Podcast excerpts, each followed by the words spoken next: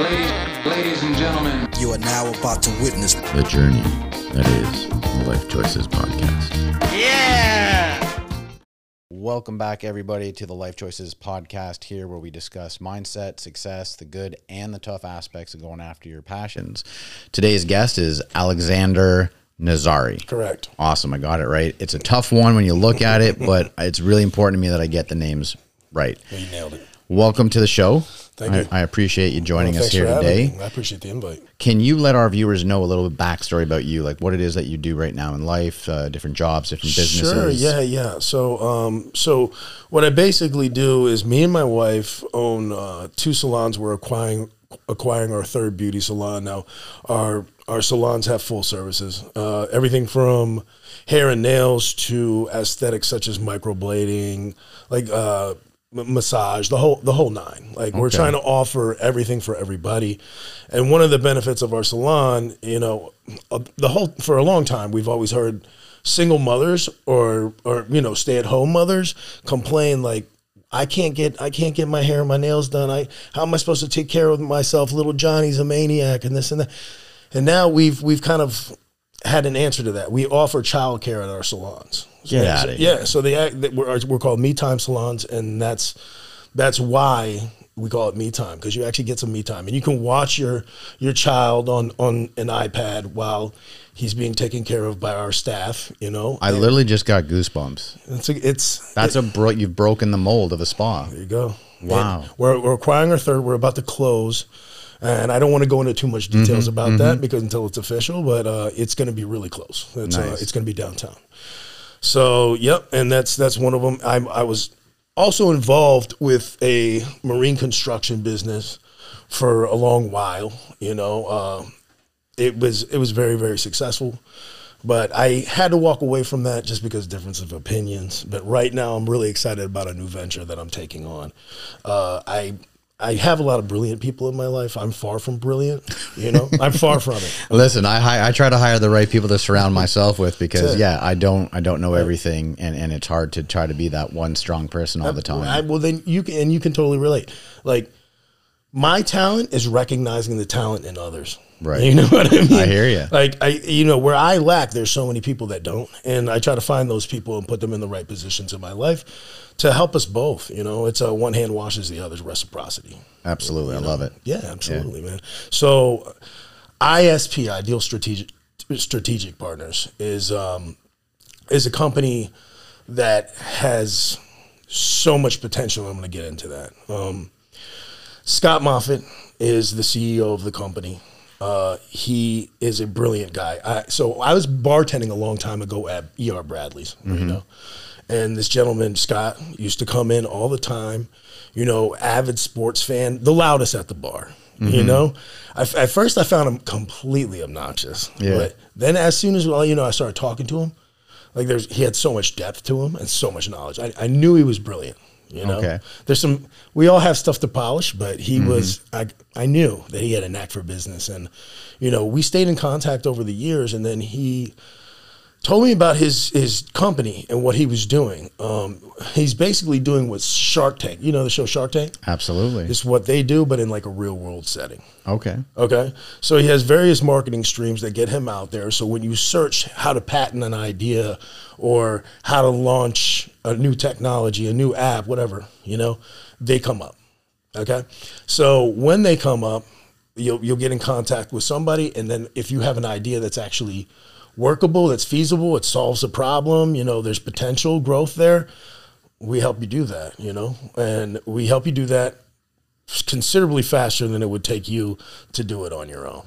You know. Okay, so so if someone was trying to do these these ideas in business, patents, whatnot, tough for them, a lot of filing, a lot of researching, whatever. But then you and Scott, that that particular business Mm-hmm. is is already doing that work for them to help them out. It's doing it's doing all the groundwork. It's doing Okay. the tough stuff. I mean, most of these people that have these ideas, it's not what you think. Like it's not what I thought at least. Let me let me let me rephrase that. It's not what I thought. I Yeah. thought these were going to be people that were had huge business backgrounds that worked in a certain field and they found out how to improve something in that Mm. field. No, these are like blue collar guys. Like mo- most of the guys that we talk to are like from you know, a, a town of a thousand people, Yeah. you know, maybe if that in Ohio. Just out of the box thinkers. who- because we don't consider them our clients, we consider them our partners. We're partnering with these people Right. you know while somebody some you know a lot of these people that are helping you patent your idea or getting your all they're doing is on it they're they're promotionists you know hmm.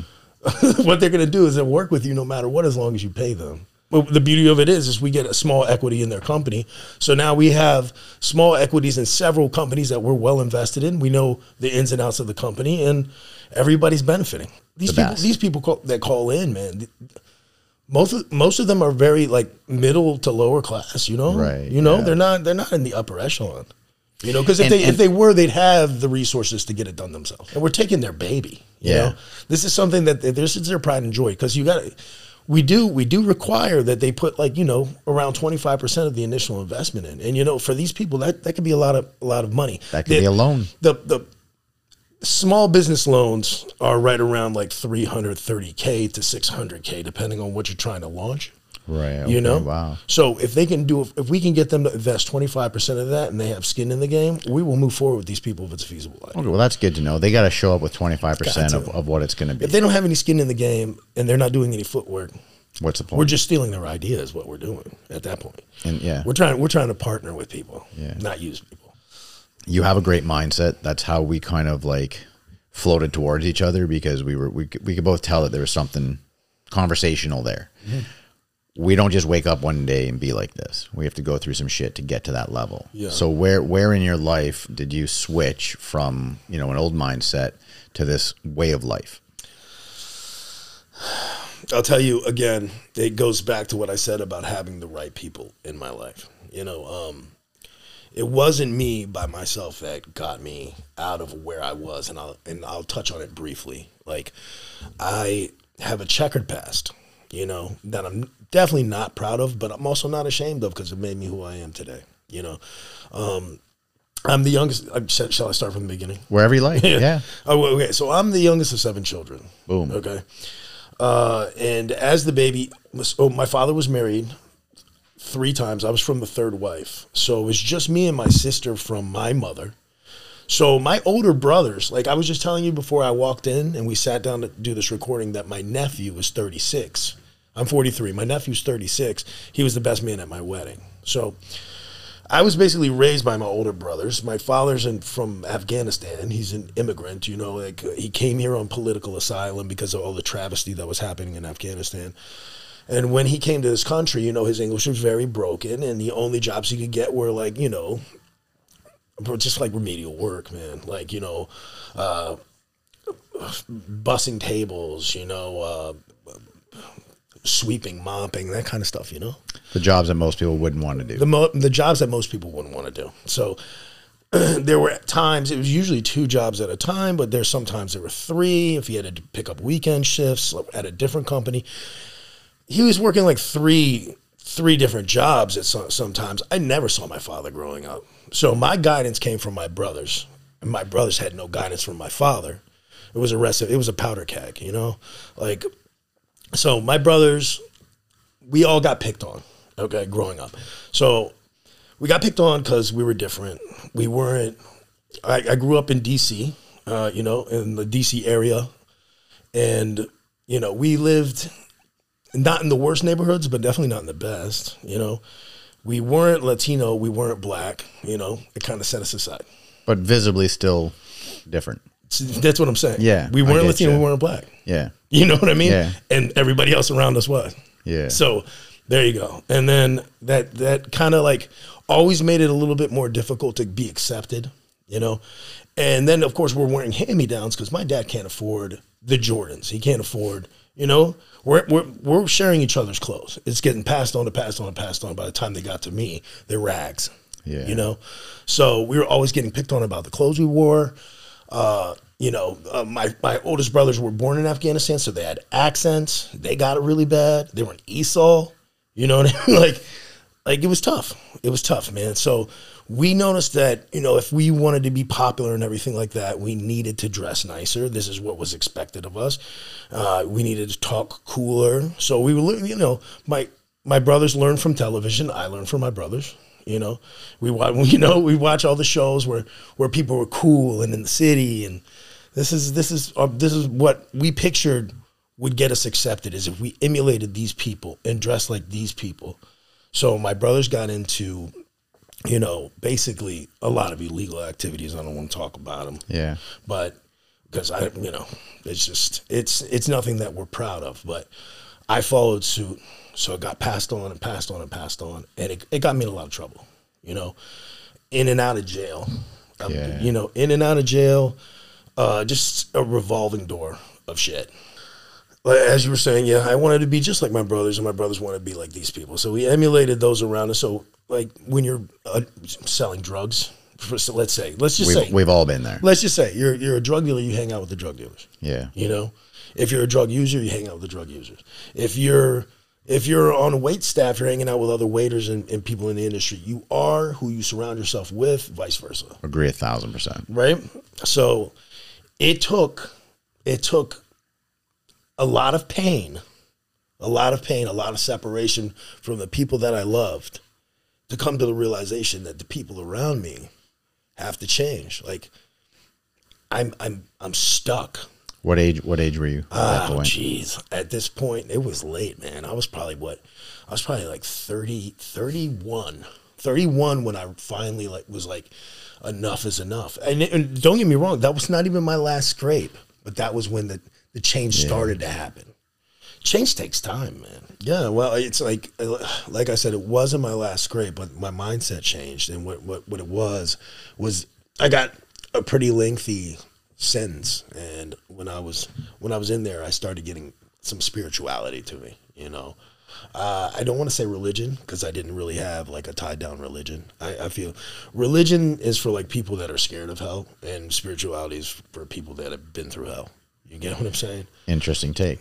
it's just how I view it, you know. Um, so I started getting spiritual, and I, you know, I I knew that there was something out there greater than myself. I didn't have a name for it, didn't know what that was, but I knew that I needed to pay more attention to the signs around me and see where things are going and what needs to change. And the first thing that needed to change were the people that I was hanging out with. So I cut people off, and I made a geographical change And that brought you from from DC. DC to Maryland. I mean to Florida. to Florida. Mm. Okay. And that was at what age? That was at that didn't happen until 34. Okay. Okay, 34 years old. And when that happened was the best thing that happened to me, to be honest with you. Tough and great. Tough and great. So, you know, I didn't feel the need to try to fit in though, which was a big change for me and honestly, You grew up. Wow. Yeah. So, you know, I did what I, I knew best. I got, you know, I got in the service industry. It's easiest job to get, especially if you have some background in it. So I started working at Cafe Boulud, which is uh, in the Brazilian Court Hotel on Palm Beach Island. I was rubbing elbows with people that lived on Palm Beach Island. They w- really took a liking to me, and I started hanging out with a couple of those people. Um, unfortunately, like like a magnet, I had this this I, I I'd like to believe that I don't have it now, but I still had that that trouble magnet. So the people The energy that was coming off. The energy was coming the, off of the wrong, the wrong. pe- yeah. absolutely. So the Palm Beach Islanders that I was hanging out with at the time, you know, they were trying to use me for certain things. You know, they were trying to use me for to acquire them goods that they that they wanted. And this is still, and I'm like, I've been through this and I know better, but I don't, I want to be friends with them. So here comes this acceptance thing again. So I'm torn. You know what? Still, I- yeah. yeah. What do I do? What do I do? Then I realized, you know what, man. I'm I'm not gonna do it. Like uh, you know, I'm I'm gonna I'm gonna break off from them. You know, and I'm gonna, I'm even gonna stop working there, and I did. I did because I was trying to get away from it. You, you you were starting to become more self aware and knowing what paths you did or did not want to go down anymore. Mm. You had a much easier way of uh, seeing and realizing which people around you were gonna you know take you down paths that you don't want to. So I, and, and it goes back to what I'm saying about trying to put the right people around me. Now, now I have successful people around me that want me for the wrong reasons. Like you, you you have to recognize your worth, which I wasn't there yet, but I know knowing what I know now, mm. you know, I still hadn't found my worth. And it's like you won't be worth very much if the people around you don't value you. Agreed. you know, you got to be in the right place. So I wasn't in the right place. So then I started working for Lindsay Autry, who was another. She's a, she was a James Beard nominee. She's she's a talented chef. Is she the chef that works at um or I don't know works runs owns whatever? Uh, Regional. yes. Yeah. Oh, that's awesome. Okay, I have a. I had a meeting with Carlos, a, buddy of mine, way back before I started Lyfe Choyces to see if he wanted to do some videography stuff, and I took him to dinner there. Had this wonderful dinner. It was phenomenal, and Do you remember what you got? well, we got everything. Okay. Yeah, yeah. what what I remember about it is is the dessert after it came out. I asked the waiter if so. I haven't said anything at the table about what I do for a living. Just having a meeting with a with a friend, just going over business, whatever. And I asked the waiter, um, "Did the chef is your pastry chef like? Did they use a Pacojet?"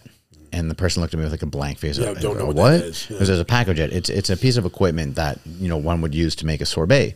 And she was like, "I'll find out." And I shit you not, Lindsay comes out of the kitchen. Yeah. She just happened to be there on that night. Comes out of the kitchen and says, "You must be a chef." And I was like, "Well, I cook. You know, I cook. Like, you know." She's like, "Well, you know."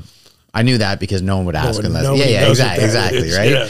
And I was like, yeah, I mean, I just, I, you know, it's phenomenal. It, it's absolutely, I just couldn't say enough good things about her food. And we had like a good 15 minute conversation with her at the table. cool. So she, she's an awesome person. She's cool, yeah. Yeah. The fact that she came out to talk to a, to a customer, uh, I guess that, you know, clearly she knew how to, how I, to oh, I like Lindsay. I'm a Yeah. am a big fan of Lindsay. Lindsay's very hands on. You know, she sits down with every one of her wait staff, you know, front of the house staff, like individually, and gets to know them. And she makes it a point to get to know them and for you to get to know her. okay. Yeah, it was. She's she's great to work for. So you left Boulud, you went to her, Right. to the, the regional? Uh, yeah, I went to the regional. Okay. Yeah. So um, when I got there, I, I, I met, I met my, the first mother of my child, the mother of my first child. I, yeah. Said Gotcha. It, it took, it took me a moment to, yeah. Well, it took me a moment too, apparently. so, So, so the mother of your first child. yeah. Gotcha. So ac- what? It's actually a funny story. So some years back, I had sustained an injury to my lower back. And this was down here, and I went to I went to the hospital.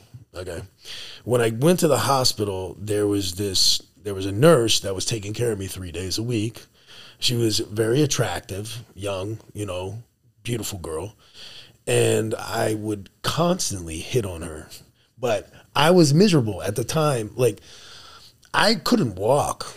I got a lower back injury with my L3 and L4, and I was not able to walk. With I could move. I wasn't paralyzed, but it was excruciatingly painful to move. You know, so I wasn't going to physical therapy. Like I was like, I'm not, I'm, I'm over it. I was down in the dumps, just feeling sorry for myself. You know, I don't, I don't want to. I'm not doing anything. You know, and then, but I'd always perk up when she came in and try to act like everything was okay because that's that's got, got to be that strong man, Yeah, yeah, apparently, of right? yeah. That's what we're told. Yeah. Right, right. So, you know, she heard that I wasn't going to physical therapy and I was hitting on her. She was like, she was like, you're not trying to even trying to get better. Like, I don't even want to talk to you. Don't even, don't even talk to me, you know? And she, I kept hitting on her. I kept hitting on her and I told her I'll start going to physical therapy, but she has to talk to me. She said, okay, I'll talk to you if we go to physical therapy. So then, she, then now we're getting into conversations and we're both getting flirty. And I asked her, I said, look, if I can walk, if I leave here walking without a walker, will you, will you go on a date with me? and she said yes. And we never went on that date. You know, um, I got out. I had other things going on, and you know, I didn't. I just didn't want to follow up because I honestly felt, I don't know, I felt like I'd be rejected. You know, I thought that she was just saying that so I would do my best to get better. Self doubt, just full of self doubt. You know, um, so yeah. So late, yeah. Later on, I some I can't remember the specifics, but I remember that I still had her number in my phone, and it was like after a, a shift that I got cut super early from the floor. I decided, excuse me, I decided to go ahead and reach out. Just, you know, I had a couple drinks in me, which always helps, you know. And so I reached out and I was like, hey. And she's like, she's like, hey. She's like, where have you Where have you been? Yeah. Hundred percent. Where have you where have you been? What happened to you? And I was like, and then I told her the same thing I told you. I was like, I thought I honestly thought you were just doing that to be nice, you know? And I didn't want to make you feel obligated to do something that you didn't want to do. And she's like, Why would you think that I if I didn't want to do it, I wouldn't have given you my number. I would have just said it's against policy or something like that. Isn't it funny though how the, the, the strongest, the most confident, visibly men, right? Right. Because other people will look at people like us, like, oh, he's got so much confidence. He walks around, he's just so cool, and, and it's like, no, we we, we too have self doubt at some Oh my times. gosh, we're and, worst critics. and it seems to come quite often when it comes to going after someone that you're interested in. 100%. Yeah. I don't know what that vulnerability is. Uh, I wish it I wish it wasn't a thing, but it definitely is. I believe it comes from your youth. We this is what I try to explain to people when they ask me about my tattoos. They're like, "Oh my god, how do you deal with that pain?" And I say to them, "Listen, this pain takes about you know this pain takes about two or three hours, depending on how long you sit there for. And after know- that, I you have this wonderful piece of artwork for the rest of your life." The emotional pain that we put ourselves through, or that we are put through when we are younger, lasts so much longer and hurts so much more because we're so hard on ourselves and not willing to allow ourselves to let go of it that that causes other things later in our lives. Like when we're in our 30s and we're attracted to somebody the nervousness of going and doing it because of that that's what i believe. Because of it, because of what happened in our past because we're still holding on to it. And until we let go of that until we accept that that was then that self-doubt won't won't shift. That makes a lot of sense. It really does. It makes a lot of sense. It's like I have this much pain in me already. How much more can I take, kind of thing. and you're and you're afraid of it because the physical pain that's easy to deal with. You've you've been in, Right. in service. You've Been through it. back and again. Been through you know. Yeah. but that emotional pain sits with us way longer and way harder. Yeah, it's uh, it's funny. You know, um, that's that's probably one of the most valid statements. You know. So you're you're at the regional. Yeah, yeah, You've gone from one place to another, and uh, this is at the time where you know you're working there. You met mother of your first child Right. at the hospital, Right. helping you out. And then I decided to give her a call. So You decided to call. She's where have you been? You know, um, and I said, you know, I, I told her, you know, I'm was afraid that you were just trying to be nice. She said, Hey, no, I, I definitely was interested, was, you know.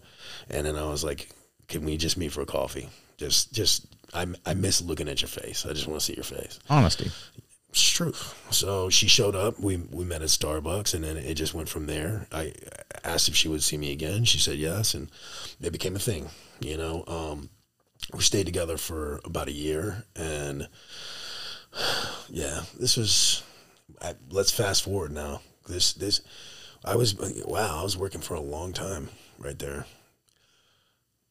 Fast forward to yeah, I was about age 36. Yeah, we had dated for like a year and then we decided to, you know, we didn't decide to have a kid. She got pregnant and she decided that she was going to Happens. keep it and I was which I'm all about. Like I it's not my body, not my choice, but my choice is life. I'm a thousand percent on your side. Yeah. I've been in the situation in the past Right. And um, very grateful that I was um, allowed to be part of the conversation. Right. Because that would bother me more if I ever found out later in life that I wasn't even told. Yeah. But I was told, I said, 100% I'm there regardless. Right. Whatever is needed, Whatever you need. I got you. Yeah. I'll stand up, man, man You're up. a man. Fuck yeah. Exactly. Are You kidding me? Yeah. No, I, I was fortunate. My father was around Right. as much as he could because he was trying to support five people, you know, including himself. But I was I was fortunate because he showed he, he was there. He showed up. Yep. Um, that being said, just give me yeah, let me be part of the conversation. Right. But Right. their body Absolutely. up to them. Absolutely. Yeah. So my choice is life. And she asked, What would you want? And I said, You know, of course I would like you to have it, but again, entirely up to you. She said, No, that's what I want, and that's I'm glad you said that. So, and this was all kind of like a shock because she had some surgeries done in the past on her ovaries because she had ovarian cysts, and one of them was like really aggressive.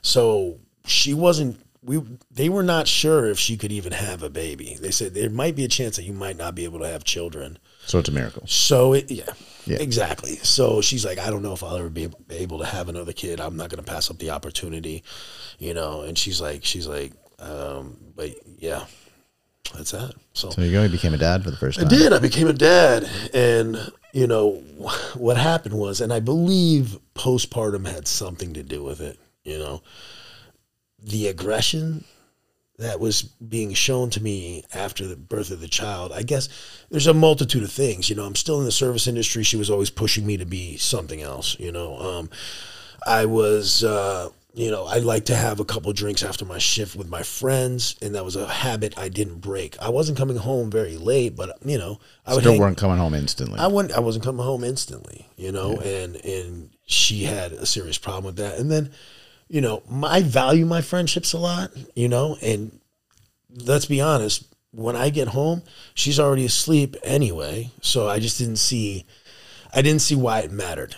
You weren't seeing it from all angles. I was not seeing it from. All angles. You were seeing it from your angle, Right. Which I get. Right. I- we've all been there. But Right. Both sides, men, women, don't matter. Sure. But back when you, you I do- just I just feel like if the shoe was on the other fo- foot, she got off a shift, had a dr- one with a friend, Wouldn't and be the came end of the home. world. Right, and it's not. I'm not hanging out with the female staff or anything like that to promote any kind of jealousy. So you know, I just we didn't see eye to eye on that. And then we didn't see eye to eye on career path. Then we didn't see, you know, and parenting styles. I'm you know I worry a lot about my children. You know, she was very kind of you know, laid back a little, you know, and so I'd stress her out and be like, hey, what about, you know, like, you know, always something. I don't know. I, like we have, we literally talk about this regularly. Um, I don't have kids. I don't know. I know the theory behind it. I don't know the practice. Um, from what I gather from everyone that sits in that chair that brings up the, the topic of, of parenthood or, or, you know, having children is situational, Right. you know? And like you say, you both had different ways of what would be the proper way of bringing them up. So it's it's hard to. Uh, I couldn't fathom having those conversations on a regular basis right now because I have not found a partner that I could see myself going down that uh, journey of life with. And much respect because you have more than one, and the theory of worrying about someone the rest of your life, as I as you just pointed out, I can see you being the type of father that I think I would be. Loving them, the child, with with every Ounce, ounce of your being, 100%. and at the very same time worrying to fucking God every damn minute. All the time. Yeah.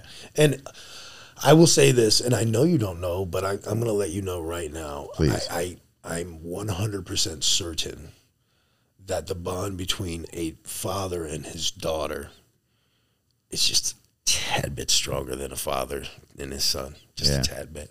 It's a little, it's just different. That's your little girl. Yeah, I can. I can understand that. You know? just because like if I watch a TV show or a movie or whatever and I see that, like what I feel inside, I mean, you'd kill a motherfucker for it. Well, that. I'm saying, my, I mean, I, I know my dad loves me. He just he loves my sister just a little bit more, mm. and that doesn't bother me, man. Yeah. you know that I, I get it now. I didn't get it then. Yeah, I think I think it has to do with, and maybe maybe we can switch this and, and love our children equally all the time. I don't know, but I think it comes from the fact of you know boys are supposed to be strong right, away. Yeah. you're supposed to just be manly. Right. You know where your daughter is your daughter. Yeah. Mm-hmm. She's she's your princess, and if anyone comes near your princess and harms them in any shape, form, It's on. oh, on like Donkey Kong, on, motherfucker. it's on, bro. Yeah, there's no self doubt there. It's just Nah, getting it done. that I've never had a problem with. Yeah. you know, I love that. that I've never had a problem with. Yeah. you know, that was never, never been. I never, not never scared. Were, were- was ha- was having the children um, a big part of the mindset shift going from where you were working to where what you are owning now? Well, one hundred percent. Well, I no, you know, it's funny you said that. So that relationship ended really badly one night, like really badly, like ugly. You know, like I came home and we had been fighting constantly, man, constantly. At this point, Amelia, who's my oldest daughter, was only four months old. I came home to a very, very angry person. I I just saw a book on your shelf that I that Daniel Kahneman book, Thinking Fast and Slow. Love it. I, I love it. I bought it. I bought it twice. But anyway, so I'm so sorry. So you know, I came home to a very, very angry, angry woman. Um, she runs out of ideas. You know, so when she runs out of ideas, here comes the the physicality to it. Uh-oh. So she's and it was it was dark. I walked into a dark room and she I pretty much got ambushed, right? And she starts punching me repeatedly in the face, caught me flush on the nose, water toward, toward my eyes. So just out of instinct, I shoved I shoved in her direction. Unfortunately, caught her smack on the nose and her nose bled. And what did, what do you think she did? Mm-hmm. She went locked herself in the bathroom, called the police. Now get this. You know how like when something like that happens, when something like that happens, usually the police come, you tell them what happened, they take pictures. She took a bunch of selfies before she called the police. Mm. She made sure that not rinse it off, nothing. Yeah. She she Painted the picture. man, she wanted it. She wanted she wanted me to suffer because I guess somehow emotionally I was making her suffer. And I, you know, took me a long time to realize that there's two sides to every street. You know, I was like, wow, that was really malicious and it was really cruel. But I have no idea what she was going through. I don't know what kind of stress from postpartum she was going through. I don't know what kind of stress I was adding to that. It had to be something pretty serious for her to, because it's a complete 180 from the person that I met. the fact that you're able to realize that and maybe not in that moment but shortly thereafter and you're able to live your life now with that thought in your head is amazing Right. because it's not just self-awareness it is literally knowing how to put yourself in the other person's shoes and trying to understand that the way they're coming at you information they're giving you the way they're reacting to you has something to do with more than just you It took time. Yeah It took time. I was I was I was really I felt betrayed for the longest time, you know. Um and I think in a sense now I can see again. I know she did too. So moving forward, I will say she is an excellent mother to our child. wonderful You know, and we are able to coexist Oh, 100%. We actually we're re- really friendly, you know. I, I think it just goes to show that some people are just better off as friends. I was about to say, just because two people have a child together does not mean they have to stay together. Does not mean they have to get married. Well, it's com- completely unhealthy. Yeah, for the betterment of the child, yeah. sometimes it's better to not be together to just co-parent. and co-parent, become friends or friendly, 100%. raise the child in a healthier environment than it would be if you stayed together. Right. Which back in the day, like like our parents' time, you know, because we're not that far off in age. Our parents' time or our grandparents' time, it was like it wasn't an. Uh, it was very frowned upon if you separated from. The, oh yeah, it was like you're like cut off from the family and stuff. And it's like, well, hold on a second. It's for the healthiness of someone else. They're they're not doing it selfishly. They're doing it for the child. Right. So and hopefully the children grow up and, and appreciate it later on in life. I, I, I strongly agree. I mean, I, I'll be honest. My mother left when I was 11 years old. And all I remember from my childhood was arguing, yelling, crying, shit like that. Definitely had an effect on how on how I uh, uh, used to approach relationships. Thousand percent. You know, she was never, never the like this whole thing that what the physical occurrence that happened between me and my ex was a a first time thing in our family. My father never hit any of the women in my family. Like, no, absolutely not. And like that, what me even reacting like that, I'm, I'm still there. There's a tinge of, of shame to me, but I get it. it is what it is, and I can't change it. You know, it, it happened. I can't change it, man. But you realize it, you notified it, it's in your brain. right. You're aware that it happened, you're aware that it was wrong, and that's back there. Right. That's not who who is It's- sitting here right now. It's definitely it's definitely wasn't even the guy back then either because Right. it was completely reactionary. But move like I, there's no even I'm not even going to dwell on it because it happened though, and it mm. sucks. Yeah. You get what I mean? So moving forward, you know, so it was a ugly, ugly breakup. You know, mm. Uh, at first I wasn't. She didn't want me to see the child. She wouldn't allow me to see my daughter. You know? And at this time, you're still in the hospitality industry, still serving, bartending, that sort of Oh, stuff. She sent she sent her, that selfie that she took to all my coworkers. Hmm.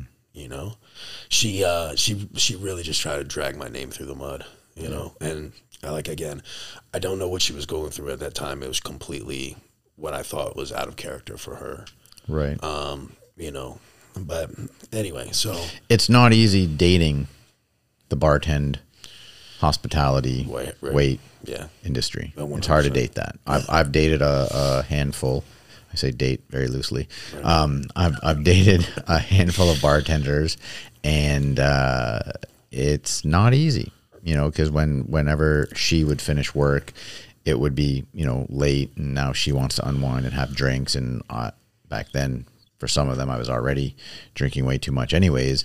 And then I'd have to stay out drinking even more. I shouldn't say I had to. I chose to it's yeah it's tough it's tough so so now you know you have a child and you're th- gravitating to different I'll, I'll tell you. I'll tell you what happened. This is this is when I told you that last scrape. So, so of course the police got involved. There, you know, I got a domestic a domestic battery charge, which is the ugliest thing on my record, and I've done some bad shit. You get what I'm saying? But to mm-hmm. me, that's the one. That's the biggest blemish on my record because it's definitely not who I am. You know what I mean? Yeah. It's definitely never ever been a part of me. So any kind of feelings that I had, because all of the feelings I had were painful. They hurt so bad, bro. Confronting them is not easy That's dude. It was an, it, it was really one of the darkest places I've ever been in in my life. Okay. You know, and w- at one point in time in the past, I had gotten sentenced to a very lengthy sentence, very lengthy. This did not even compare, and I wasn't even fa- like I, I probably would have got like maybe a, a month, two months. Like it wasn't about the time; it was about the loss of everything that I loved. You know, I had contemplated suicide at this point. Um, God, it's hard to talk about, man. no please do though because this Yeah. is this is something that you know i i take to heart because i have this tattooed on on me and i don't know if you're familiar with that I, I'm not. the semicolon. Okay. The semicolon in, in, in literature is used because um, it's it's not a period, it's not a comma. What it stands for is that the, the, the thought is not over, the sentence is not done. So when it comes to those of us who have had these thoughts of suicide, it means that my life is not over yet. There's still more to come. My story's not being finished, like written. that. I like so thi- this this is like I get it. it's huge. So it thank you for for volunteering the information. Well, I mean, it's important. It is. It's a big part of what pushed me to be where I'm at now. Like, I like I said, um, heavy drinking, heavy drugs, which continued, and then I needed to start supporting my habit. Like this restaurant industry wasn't enough. I've met somebody who had a connection, so I get back into the the old cycle that I was in, and I'm doing it on a major level. Um, you know, I'm I'm taking trips from Miami all the way to Port St. Lucie, like back and forth, all over the place, dropping off an ounce here and an ounce there. You know, um, You're on the big road of self sabotage. one thousand percent, and I can't even see it because I'm so blinded. I'm I'm literally on a substance twenty four seven. I wake up, I I take a bump of something, whatever it might be, whatever I have. I hear you. You know what I'm saying? I don't want to feel anything. I walk through life for the next Numb. couple years of my life, absolutely, And and you have a daughter at this time. and I which I can't see. right. which I'm not allowed to see. And, Crushing. Uh, oh my god, oh my god, I still feel it now. You know, thank God it's not like that anymore, bro. You know, thank God. You went to the bottom. Yeah. So, yep. So then I get I get a huge charge, man. I get, at this oh, I'm skipping over the one of the most important part. Uh, I think within a month or two of that bad breakup and me, before I started getting heavy into the drugs, like I had already started, I already picked up, I already picked up, you know, a couple eight balls because I knew I was going to start. You know, like I knew, you know what I mean? To use or to sell? Uh, both. Both. Yeah, okay. yeah, yeah, yeah. So yeah, I'm just I'm supporting my own habit at this point. Gotcha. So, um, uh, this female friend of a friend, you know, asks if any, you know, I'm sitting with this friend. One of my close friends is sitting next to me. He gets a phone call from from a, a female saying that she needs a, a gram. Okay, so I go, do you remember Brother Jimmy's? Yeah, yeah, absolutely. Yeah, of course. So I, I head over to Brother Jimmy's. We don't need to name names, but I might know the person you were going to. Not him. Not him. I know exactly who you're talking about. He's too tall for the conversation. Oh my god, that's too funny. We're gonna move on Yeah, from yeah, there. yeah, We're, we're- gonna move on there. I was actually referring to a female, but Yeah, yes. yeah, yeah, At the same time, yes. Gotcha. Not her either. Okay, Yeah. fair enough. yeah. I'm not saying that that never Oh my. God, that's too right. funny. So I, that I mean that was my spot. You Yeah. Know? So I literally just sit there all day. It's Mm. actually horrible. Um, Just a quick pause because this, is- this is an intense conversation. It's funny that you say that because you and I have literally been in the same places multiple times then without even knowing who the other person was. Somehow connected, but not yet. So Wasn't the right time for the So friendship nuts, to start. Yeah. But continue on. So I you're agree with that, you're you're running Everything- around. Everything happens for a reason as it should. Yeah. And that goes back to that higher power that I believe in. So I uh yeah, so okay. So the phone call comes. I go to Brother Jimmy's, I meet this female, and we're waiting on her, and we're sitting at the bar, and she, she here she comes. He's like, "Oh, that's her." She walks in with this stunning blonde, and like with just these big, like doughy, like greenish eyes, and I was like, "Who the fuck is that?" You know, and so she walks up to me and she says, she says, "Hey, what's going on?" Gives me the money. We make the exchange, and I'm like, "Who? Who's your friend?" I was like, "You have to Straight to business. You have to introduce me right now." You know, well, at this point, I'm my confidence is out the window. I don't care about shit anymore. Well, that filter's gone. It's You're- gone. You've gone down the rabbit hole of of self sabotage. Right. Your life is falling apart. Uh, that people don't know about. Yeah. You're, you're you can't see your child. The whole a- charge coming. All that sort of stuff. If I want something at that moment, it's in the moment thinking, not thinking about anything else except for what I want right then, right that moment. That's and you it. wanted to know who this friend was. Exactly. So she's like, "Yeah, that's my friend Kelly," you know, and I was like, "Well, can you introduce me?" She's like, "Just go talk to her," and I'm like, "Okay." So I do, and you know, I when I talked to Kelly, she was, you know, not really engaging. She's like, "I know why she came here, and I know what you do." So like. If because I'm like, hey, what are you doing later? This and that. And she- Not having it. She's not having it. Not having it. She, Absolutely she, know- not. she kind of knows your backstory ish, Ish. based on your current choice of word. Exactly. And she doesn't want anything to do with me. So I I not taking defeat though. So Mm-hmm. I'm like, look, it, it doesn't even have to be something serious. I just want to hang out with you and get to know you a little bit. Like I don't even know if I like you yet. You know, Right. don't full of shit. Yeah, yeah, yeah. Playing the game. Of course. So she says she's going to this bar, or whatever, and she's like, "If you show up," I was like, "If I show up, will you dance with me?" She's like, if "You dance?" And I, she liked that. She got a smile out of her. You dance? I said, "Yeah, I do." She said, "Yeah, okay. If you show up here, it was respectables. If you show up respects because for it's one of her friends' birthdays, I'll uh, I'll dance with you." So I've tried to play it cool. Hang out for like another half hour after they leave. Then I beeline for respectables. I walk in. Uh, she's at she's at the bar to the right when you walk into the bar, the stage or whatever, right there. So I walk beeline for her, saw her immediately, you know, walk up to her and we we start. I, I, I grabbed her by the hand. I said, "You owe me a dance," and we start dancing together and everything like that.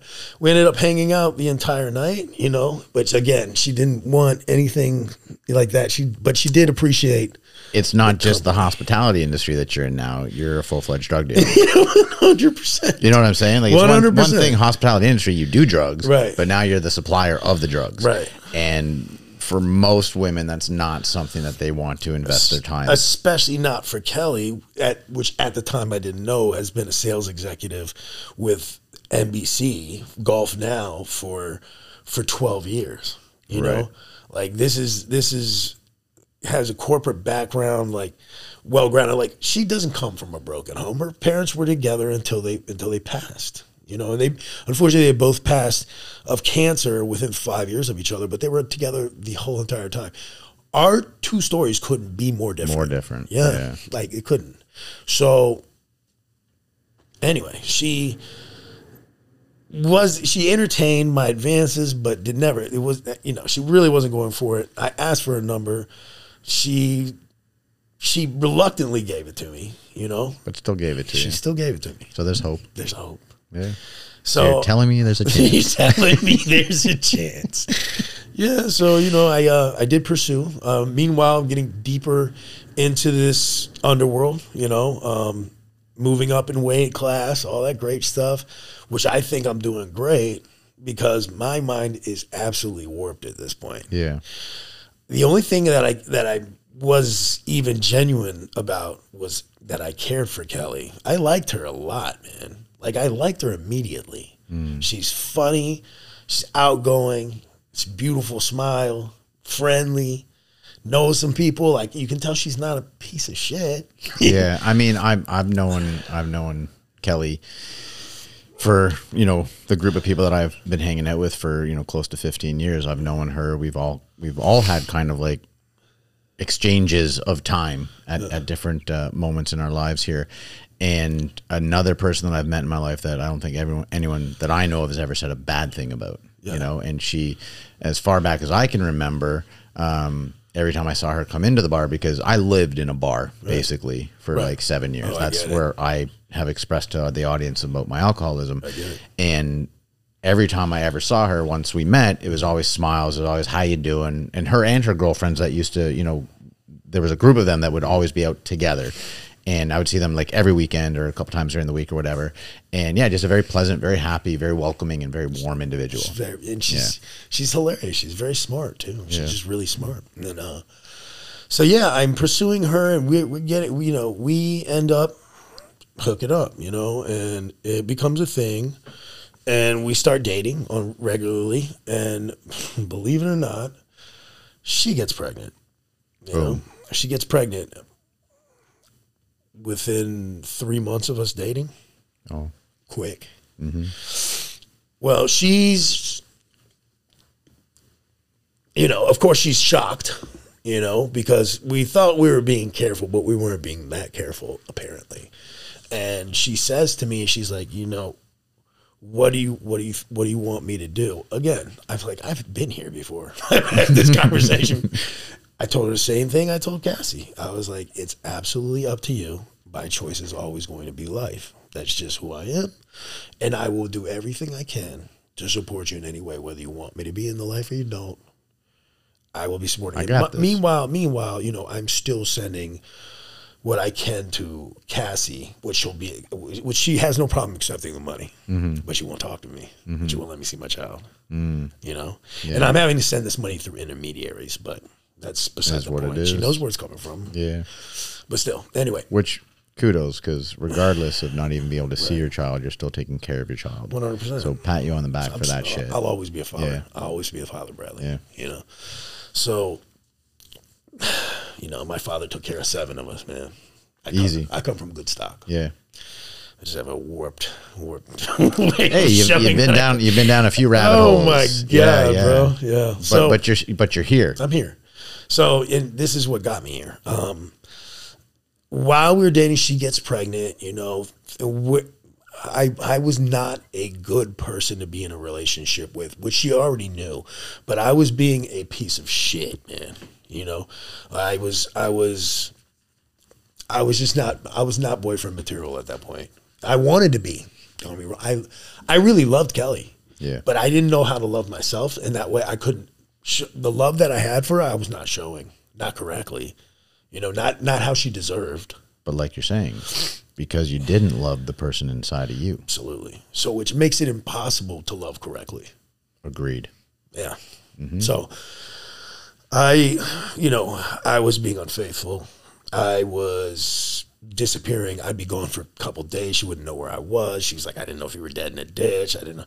Well, it comes to light. And at this time, still in the pharmaceutical industry. One hundred percent. Oh yeah, like now I'm, Yeah. I'm ounces all over the place, yeah. man. All up and down the eastern seaboard, yeah. down here in Florida, All right. Making money hand over fist, but easy come, easy go. You know, Mm. Always. like I'm I'm splurging. I'm buying everybody at the bar drinks all the time because I live there. You know, um, just like you said, I lived at bars. Uh, the 500 block of Clematis. Not loving, not loving yourself. Not loving myself Very depressed at this point. completely. Suicide probably a regular thought. Regular. Still wanting acceptance, thus buying everybody drinks constantly because you're the life of the party, I'm beat down. right? Yeah. One daughter you can't see, another child on the way. Yeah. and and, you know what what happens is it comes to light that I was unfaithful. She finds out. Not not only was I unfaithful with one, but I was unfaithful with a few. Yeah. You know, and once that information was found, Cassie's the one who actually found out. My ex was found out and contacted Kelly to let her know that I was unfaithful. You know, again, completely trying to destroy me still. You know, But at the same time, you're, right. you're doing oh, shit 100%. to destroy no, no, no, no, yourself. no. Yeah, yeah, absolutely. Yeah, No, yeah. I'm I'm just saying she went out of her way to do. You know what I mean? She just went out of her way, Mm-hmm. Yeah. which Ine- inevitably, it was going to show up. in retro, yeah, what's done You- in you the dark, yeah, yeah, what's you- done in you- the dark comes to the light. Thousand percent. One hundred percent. Yeah. Yeah, you can't Did hide it, in the did shadows. it, did it in my 20s? Can't hide. Always in the got found out. Yeah. So probably the best thing that happened for our relationship. She split up with me. You know, she's like Before the child came. before the child came, and I told her, you know, I'd still like to be in the baby's life, and she's like, I want nothing to do with you. I can take care of the child for myself. I don't need anything from you. And I was like, well. I was like, I'm still going to give you stuff whether you want it or not. She's like, "Uh, whatever. And she's like, just get away from me for right now. And I said, okay, I respected that. so now, the ne- another girl I love, uh, I lost, you know, so they're due to my own actions, you know. Um, so what do I do? I focus 100% on destroying myself, and I was very good at it. And then I and then I f- sold to this chick a few times and a good amount of weight. And on the fourth time when I sold to her, uh, I she asked me if, I would get a cup of coffee with her. She was she was attractive. We had never done anything. She was attractive, and you know I had time, so I said, "Yeah, sure, I'll get a I'll get a cup of coffee with you." She's, "Yeah, come on, let me just buy you a coffee real quick." She was like flirty and this and that, and I was like, "All right, whatever," you know. So I get out. It was the Dunkin' Donuts on Atlantic Avenue in Delray, and I had a bunch a a bunch of cocaine and a bunch of heroin in my trunk of my car. When I get out of the car, I am surrounded by police. She's an undercover. Get the fuck out. She's undercover. They were just building a case on me. So I on the fourth exchange, Boom. boom. And I'm fucked. Okay. Because this is not my first, not my second. Not my, this is my fourth. Multiple. This is my fourth distribution down here. They call it trafficking. And trafficking is a sentence that's punishable, you know, supposed to be uh, 20 years, you know. You're supposed to get 20 for trafficking. All together with, then you got the heroin trafficking of that. There's another 20 years. Then you got paraphernalia. You got uh, the actual sale of. You got the, tr- the transportation of. Uh, I, I was facing 63 years. Life. 63 years. Yeah. Facing 63 years. Um, I'm sitting, you know, I'm sitting in the jail cell. I have nothing. They, I can't get to my money. I have money in various locations. I don't trust anybody to get it. And the people that I do trust, I can't get in contact with, or the ones that I can get in contact with are in different states and way too old. And it's just too risky to get them involved in any way. So I just, you know, I sit there and I wait, you know and I was like, I had to, I had to, I had to reach out to somebody because, like, I was like, you know, again, I want to hang myself in in the cell. I want to find a way to kill myself in there. When I like clean up the floor, I really planned this. You know, I was like, I'm gonna ask to clean up the floor. Tell them I need bleach and drink bleach. Jesus. Yeah, like my life's over. Mm. My life's over. You know, there's no way I'm getting out of this one. There's no way. Like I'll be in prison for the rest of my life. So I just called Kelly. You know, just, just, just, just to see if she'll even talk to me. She picks up. You know, and we talk, and I just, I, I lose it on the phone. Understandably so. Yeah, I Understandably. I lose it. The tears are just flooding out of my eyes. You know, I can remember. And she's like, "It's gonna be okay. She, it's gonna be okay." I'm like, "How?" And I, you know, she's like, "What? What do you need?" And I was like, "I need a lawyer." She's like, "Okay, who?" And then, uh, you know, I did some research on it because these conversations continued. So, the long and short of it is, she was like, "Whatever you need, I know you'll pay me back. I know you're good for it. Well, I got you. I got you." Wow. After everything Wow. I've done, every everything I did to her, Yeah. That's crazy. solid. What a person. What a what a what a what a woman. Anyway, so give me one second. Hmm. So she says she says to me, you know, just pay me back, and I said I will. I get Richard Lubin, Richard Lubin, who now has retired from law, but I mean, I was one of the last major cases that he took. Okay he took my case because there was a good price tag on it, and he met with me, and he saw that I wasn't a complete moron, you know. Um, Not a complete loss yet to not, society. Not, not yet. Not yet. Right. So he's like, this. I'm, he's like, I'm going to be honest with you. As many people as I know, as many connections as I have, like, I can't promise you that this is going to go well. You know, like, like giving your track record. I've done the depositions. I've I've looked at the evidence, and it's un, it's irrefutable, uh, unrefutable, irrefutable, whatever. There's no case that you have that you're beating any of these charges. Like you're You're guilty. we're we have to look for a plea. Like there's no fighting this. Yeah. I Can't I'm- hide. He's like, I am just going to work as hard as I can with the prosecutors to try to get you the best deal I can. He's like, and nobody else can promise you anything. I'm like anything more than that. He's like, but if there's one person that can that can get you the best deal, it's me. I, he's and you can look up all his accolades. His wife was the mayor of Palm Beach. Like he's. And he, I mean, he cost an arm and a leg. I don't even want to tell you how Probably much. costed you more arms and more legs than you have. yeah. Well, You're sitting here but right he- now. well, here, here you go. Like, but I had no access to any of that cash that I had. But you had it. It was there. It was there. Yeah. Uh, but I didn't have access to anything, Mm-hmm. you know. And here's Kelly willing to the deposit the, to retain him was 25k Damn. Damn. without batting an eyelash. Without batting her mother her Very, very few humans. her mother was sick, mind you. Her mother was sick with stage four cancer. She was pregnant, baby on the way, close. You know what I mean? yeah, bro. Wow. Yeah, Can't really say anything else. Wow. yeah. Mm-hmm.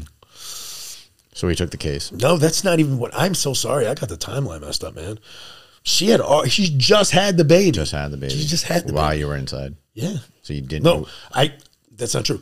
I met the baby, and then a week later, Jail. jail. she let me meet the baby. I, I totally. You'd already been arrested, arraigned. No, No. no, I, I did not get arrested yet. She had the baby, and and then she let me see the baby.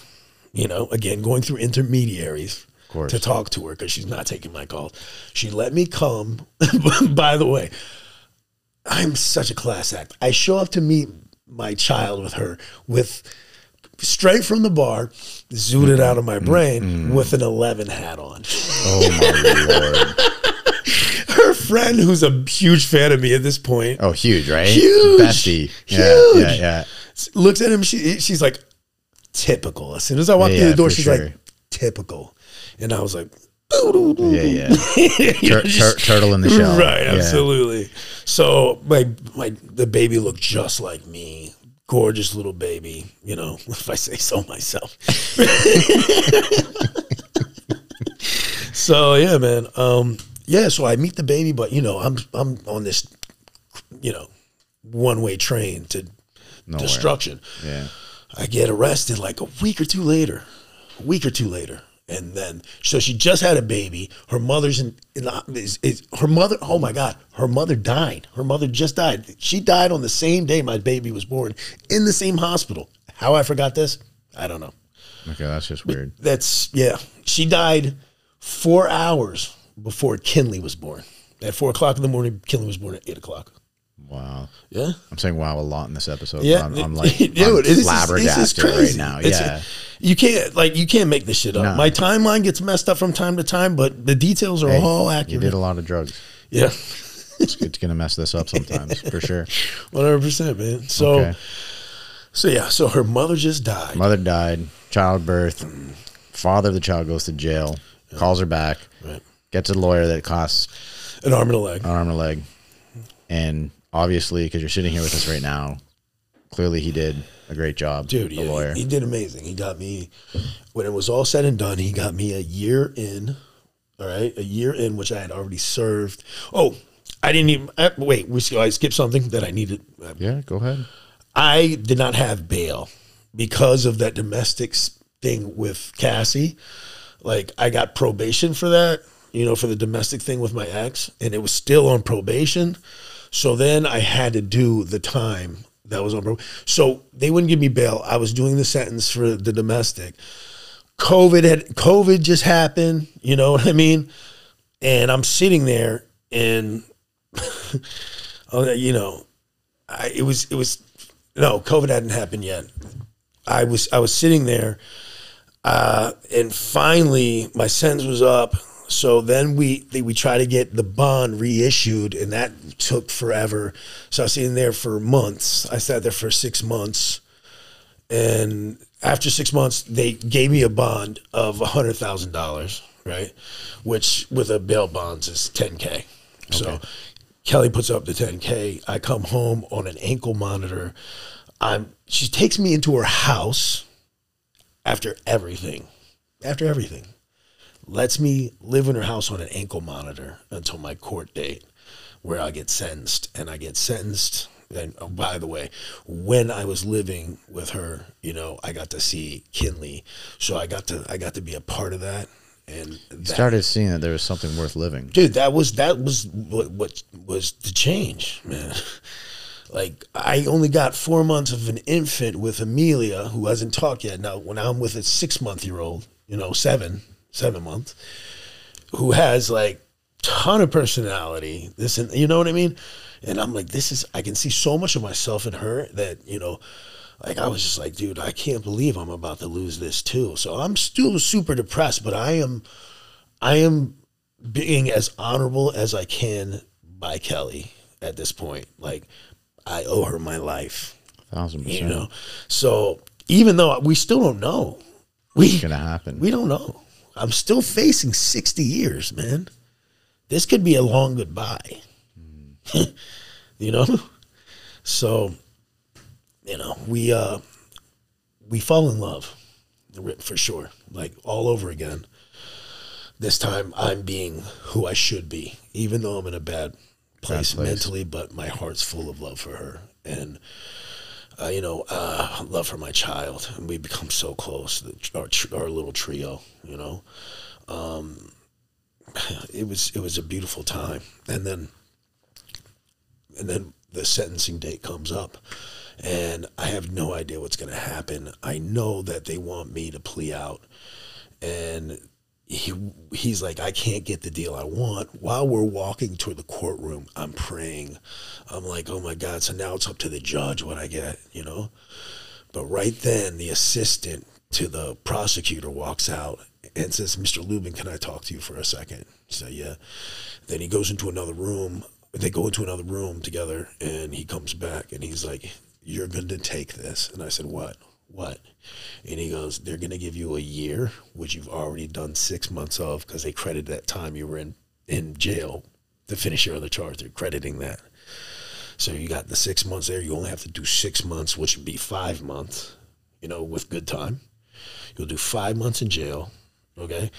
Then you're going to do a year on on community control, which is form of house arrest. But as opposed to house arrest, you can actually go and have a job and you know get passes and all that shit, you know. And he's like, he's like, and then you have three years of probation. And I said, I don't give a shit. That yes, sign Done. me up. Signed. Done. Don't even need- I don't need to go into the room. Right, Just, where's the done? pen? Yeah, Yeah. yeah, absolutely. So Holy fuck. yeah, Holy fuck. yeah, God moment. Wow. God, God showed up. Because, and I strongly believe it's because my heart was in the right place. I really do. If I was still thinking with that, you you reap what you sow, and karmatic energy, karmic energy, is a real thing, man. It's a, I agree with you. I, it's a real thing. I, just, it's irrefutable. No one, no one can say otherwise. You always see it. you will see it every Oh, day. the, the the evidence is there on a regular basis if you're willing to. It's be open to overwhelming it, amount of evidence, man. Like the evidence they had against me. So you just with what you said you had in the fucking car, I'm shocked that you're sitting here with Dude, us right you now. have no idea. Yeah. Like, So here here we are. You're you're you're getting that yes, I'm like sentencing, but That was it. still, you That's- know, that's you're gonna you're gonna everything have a life still. That was- and this is that pivotal moment. Like This so is the you- pivotal moment. So you go into jail for six months, Right. five months for good behavior. and I was I was helpful to those around me instead of being who I used to be in a jail cell. I'm an animal when I'm in a cage. They treat me like an animal. That's exactly who I become. You know, like I've done so much time in segregation. I don't even want to talk about it. Like I, I had problems. You know what I mean? This time I'm actually like trying to help people. I'm looking out for for the small guys. I'm, Yeah. Instead of trying to take from them. I have to imagine I've, I've never been locked in a cell. Knock on wood. Knock on never wood, been man. caught for any of the shit I did. Um, suicide, obviously, that's a thought in there. Right, right. Um, but at this time around, Well, it was. I'll be honest with you. Was never a thought in there not inside. until I lost my until I lost my child. You know, unless I, and I didn't lose my child until I was. taken away, separated yeah, from my separated, child. not allowed to see. Yeah, that was the only time. Okay. Like suicide really wasn't a thing until I had lost everything. That because once I had a child, Changed everything. it changed everything. well, it didn't change everything. Clearly, Right. you, but Right, you get what it- I'm saying. it did showed change a that, part that, of that- you. That root emotion, though. Yeah, which Yeah. is like I, I have nothing left because my I can't see my kids, so therefore I don't want to be here. That separation. But thank thankfully you chose to stay. I. Thankfully, Thank God. um, unfortunately, you chose to stay on the same path you were going down. Right. But thankfully, someone came into your life that Hmm. and and that's and that's that's this now we have an upward spiral okay? Right. now we have an upward spiral. So i do my time i'm i'm in a different mindset. I'm not acting i, I knew the change was real all right? Uh i and i'm telling you i knew that life was going to be different at that point. I'm just counting down the days when i get get home and i can be the man that i always wanted to be yeah. I mean, you knew we only have Right. this many days. Right. As soon as I got out, our relationship was amazing. We uh you know, we we we got married, we we got pregnant again, like everything and and then I, she had a friend that had that marine construction business that needed help, brought me in, I crushed it, built it up, became something from what was a little molehill became a mountain. You know, uh, they, when I when I came into the company, it had they had two crews. Now they have like they have like ten in a matter of years, in a matter of a few years. It's been a very short time. because you chose to work. Yeah, it's been a very short time. In a short time, yeah. Well, I, I chose. I became a part of. Like, I, I, I, I was. I, I, I had a, a part of that company. You know, like this is this is this is my baby now. You know, I came in there, I rocked it. They had to give me shit. You know? had to. I was making demands that I deserved. You know, I, I started to know my worth, Bradley. There you go. I started to realize that, you know what?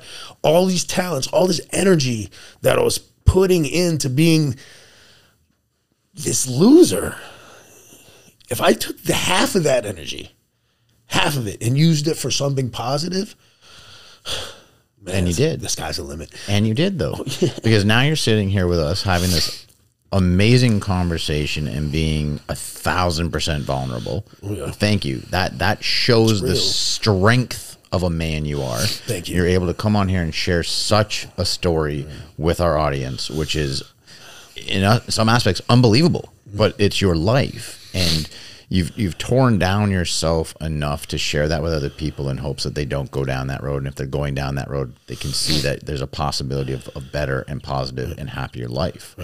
Uh, you you made the decision to change yourself because you realized what you're worth. Right. you started to have self-love clearly. Right. and because you were receiving the love from somebody else and receiving unconditional love from a child Mm-hmm.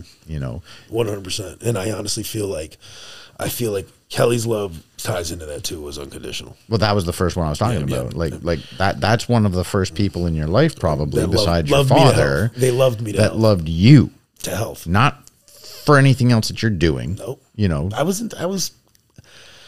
I was completely what I consider to be almost unlovable. yeah. but because you were lost. You you were lost, and the way I this is just me, just please. me interpreting I love what, what I'm saying. seeing. I love it. Is you were lost as an individual because you felt that there was nothing inside of you worth living for, Right. right? Right. you felt that you couldn't be accepted by anybody. You felt that you had this need to become this ulterior. I don't want to say, just a just. You had to put on a mask and a costume sure. to live every single day, and that costume took you down a, a, a place that, oh God, I hope most people don't go down because I can't fathom what it would be like to be going in and out of incarceration constantly. Um, but because you had that that one pivotal person in your life at a time in which you needed it the most, loving you and and looking past all, let's be honest, all of your downfalls, and still stood there regardless.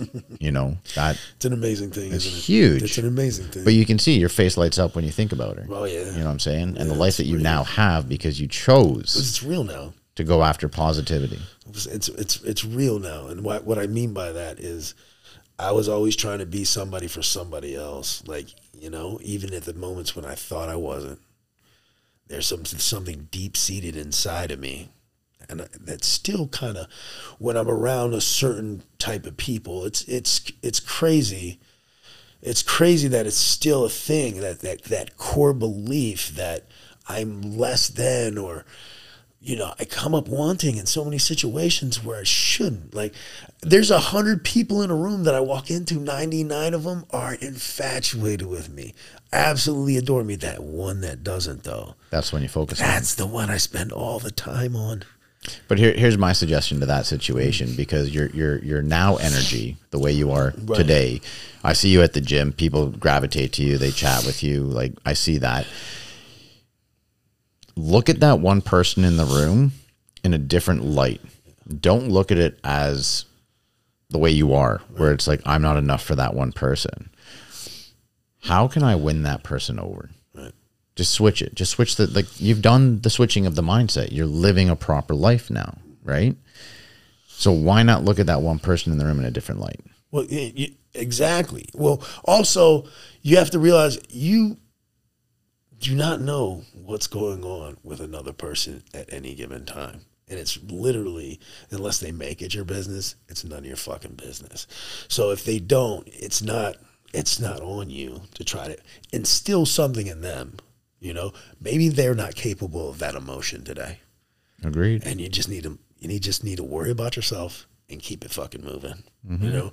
And like getting back i just i'll just let me finish let me cap off the life story that you just heard you know? Uh, so yeah this you know life is good you know?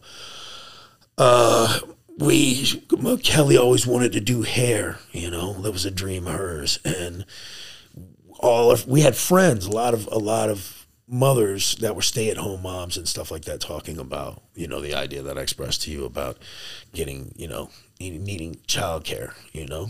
Um, and also you know kelly of course because of herself like when i was gone who's who's taking care of her kid when she's a working woman so it's served a dual role she started this thing and then we grew it you know uh, Together. yeah, we grew it. No, I'm like uh, this third location that we're getting is because of a relationship that I that I gained at the gym.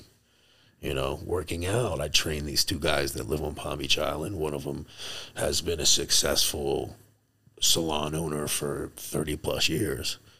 Like, I mean, he's a big name in the game, but he's had mm. enough. He's burnt out. And he asked me if I'd be willing to buy it from him. And I said, of course I'd entertain that. And then his partner and him had a long conversation, and we've become very close o- over, you know, the course of about a year now. He approached me again and said, Can I give it to you? Wow. My word of the day on this episode is wow. Jeez, man. Okay. Yeah, so he, he- he's giving me this location. So we are the paperwork's already in process. We're just getting sublease agreements signed and everything like that, and it should be a done deal by the first of the month. You know? What a change. Yeah, and then, what a and change. that guy, you know, who I ended up in, you know, he's had his ups and downs in life, and drinking used to be a serious vice for Scott. And I'm Scott's probably going to hear this or see this because I, well, I, he's he's in, he's integrated in, into my life. It's just you know, so. I I know he's not ashamed of it, but he used to he- drinking was a big crutch for him, and it's funny him and I decided to stop drinking at the same time because drinking became a thing for me as well. Like you know, um, happy hour turned turned to noon. you know, what used to be four or five o'clock started becoming twelve or one because as I grew that business, that construction business, I didn't need to be there anymore. I didn't need to You be didn't there. physically need to be on site. I did or anything. not to yeah. be. Yeah, I didn't. Uh, you know, the money was coming in. There was a bunch of it. You know, and my presence was not required to do what I needed to do effectively. Mm-hmm. So, you know, I go go in, check in, see if everybody was on the ball, and make sure every all the ducks were in a row. And then as soon as I, I I'm getting this done as fast as I can because there's a bar and a bottle with my name on it. Heard. So that had to stop. Absolutely. I had to stop. It was causing it was causing arguments at home. You know, I never did anything crazy, you know. I didn't get out of control, but it was too too much of a part of my daily routine that made people uncomfortable, namely Kelly, you know. And to be honest with you, it made me uncomfortable. Can't can't make her uncomfortable anymore. No man, Nah. that ship has sailed. Damn right, dude. that ship is on the other side of the world now, okay? And anchored the fuck over there. It ain't Bruh. coming back. no shit. Jesus. And yeah, enough is enough. Yeah. So yeah, so I I've I've been sober for a short time now. Um, you know, alcohol, Congrats. alcohol and drug free for oh, about a hundred and some change days. Okay. I'm at the beginning of a 90 day uh, step away from all that sort of stuff. Well, nice. Yeah, not not because I'm just trying to focus more on like getting this stuff going, basically. Well, but yeah, and, and again, that shit gets in the way. It does. Mm-hmm. Yeah. Even if it's not, even if you're not a problem drinker, when you're drinking, it is a problem. Oh no, dude! I spent, like I said, I've said it on here many times. Like seven years, I spent drinking. Right. Didn't didn't affect my work. I mean, I was hungover almost every day at work, but I did my job. Didn't didn't drink on the job, but as the moment the job was over, I was at the bar, and I was at the bar a minimum of seven to nine times a week. Yeah. Because on Saturday and Sunday, I would go literally to the bar twice. I would go in the morning, I'd drink all day, and if I left, it was like to go home to like maybe shower or something. But then I'd be back at the bar at night.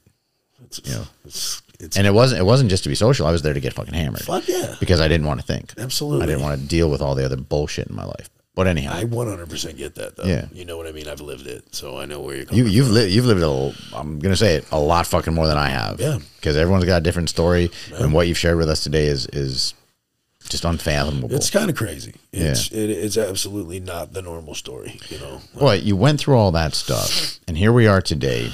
You you you helped the business become more successful than it was.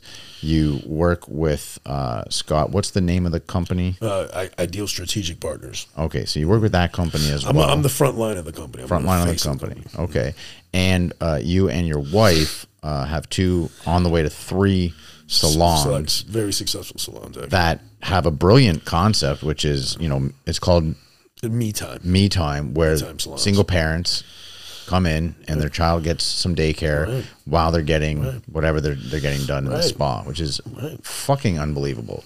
That have you have you patent that?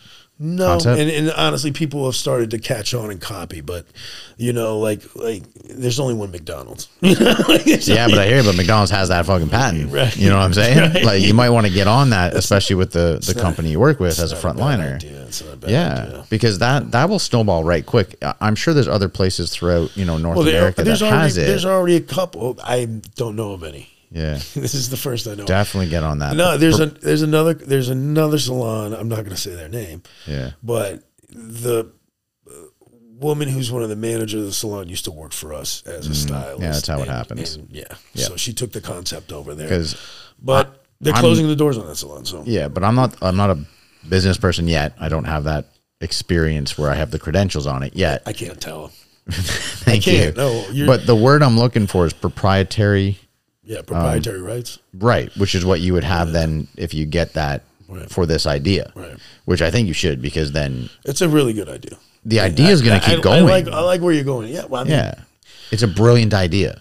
It- like other salons are stupid for not implementing it, and therefore, if they're implementing it, you should get a uh, it- royalty- side hustle from it. yeah. Yeah, hundred percent. So you know, one, and it's funny that you say that you're you're not you're not this and this. Like from the moment I met you, you seem like one of the most goal oriented, like individual, bro. Thank you. No, like seriously, you you're very direct. You look people in the eyes like it seems like you've been in the corporate world forever, even though we know that's not the case. Yeah, I've been around them. Yeah, well, My job has put me beside the one percent Right. for fifteen years, right. Right. and my father was a lawyer. Yeah. But everything that you've talked about since we've met has always been about goals. Yes. You know what I mean? Which I, I'm going to quote Denzel Washington right here. Oh, I'm gonna love this. Go ahead. All right. He says, Dreams without goals are just dreams. You get what I'm saying? Dude, I've seen it. I've Okay, seen it a million times. Right. And then he said, and then he goes on to say, uh, dreams without goals are just a setup for disappointment. And he Yeah. said there's two things that are necessary to accomplish these goals. That's commitment and consistency. He said, without without commitment, you'll never start, and without consistency, you'll never finish. Which is what I live by today. I love it that you literally remembered the entire thing that he says, and I've seen it multiple times. because I live it now. Yeah, Because I live it yeah, now. love it. I'm consistent. Everything I do is consistent now. Yeah, It's my foundation. I wake up. I take care of myself. Mm-hmm. I make my bed. heard Feel me? every morning, Every morning. every fucking And morning. you've seen that too, I'm Yeah. sure. Yeah. Have you ever seen the? Uh, there's uh, you. You can see it on YouTube. There's a Navy SEAL was giving Yep. a, a speech, yeah, about making. your- And he's absolutely right. It's the first goal that you accomplish of the day, and it just sets the day rolling in the right direction, man. So there's that. and doing the things that you might not want to do in that day, and still doing them regardless. Got to do it's consistency. I Yeah. like the other day you were walking into the gym. What did you say to me? Like I really don't feel like doing this today, but you did it. You walked in that gym, man. Yeah, and you said to me, "But you're gonna feel amazing when you leave the gym." 100%. And you were completely right. I felt way better. Yeah, exactly it. Yeah.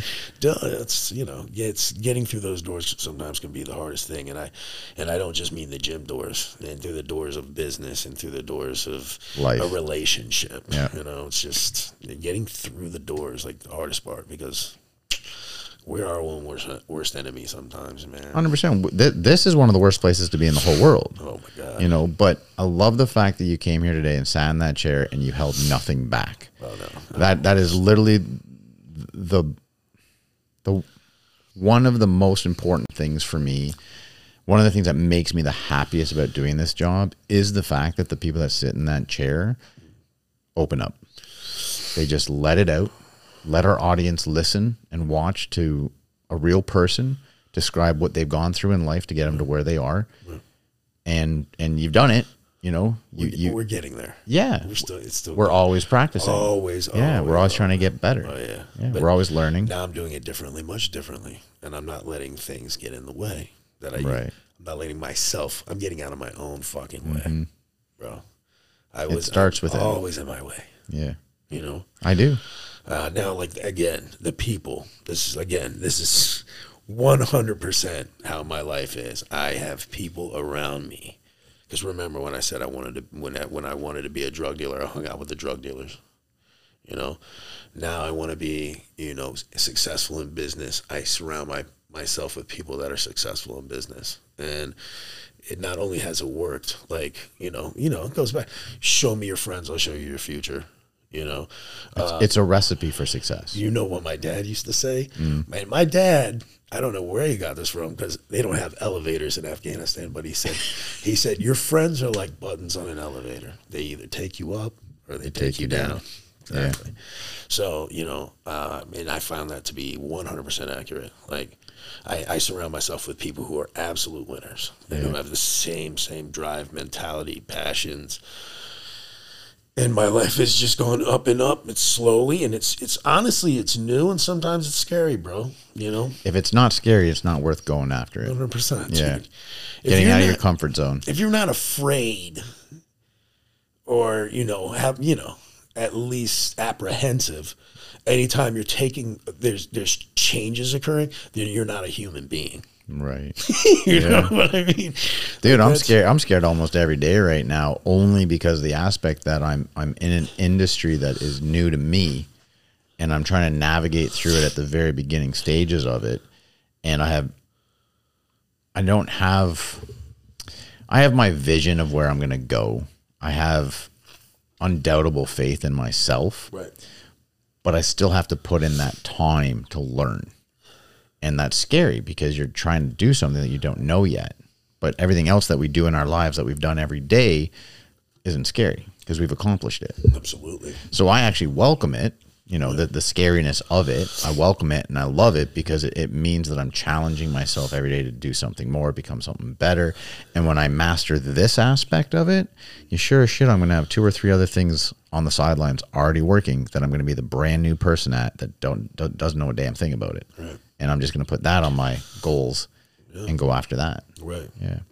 so, what's the next step for you like what are you doing next just out of curiosity Well, Like, cur- currently, right now, this is my main focus. A lot of people uh, have suggested this, that, and the other, and a lot of the research I find has, you know, uh, t- two two sides to every coin. Like you should do this, you shouldn't do that. Do a lot of this, don't do that. Right now, I want to focus on these conversations. I want to focus on building my community and my audience so they can understand uh, what it is I'm trying to give them.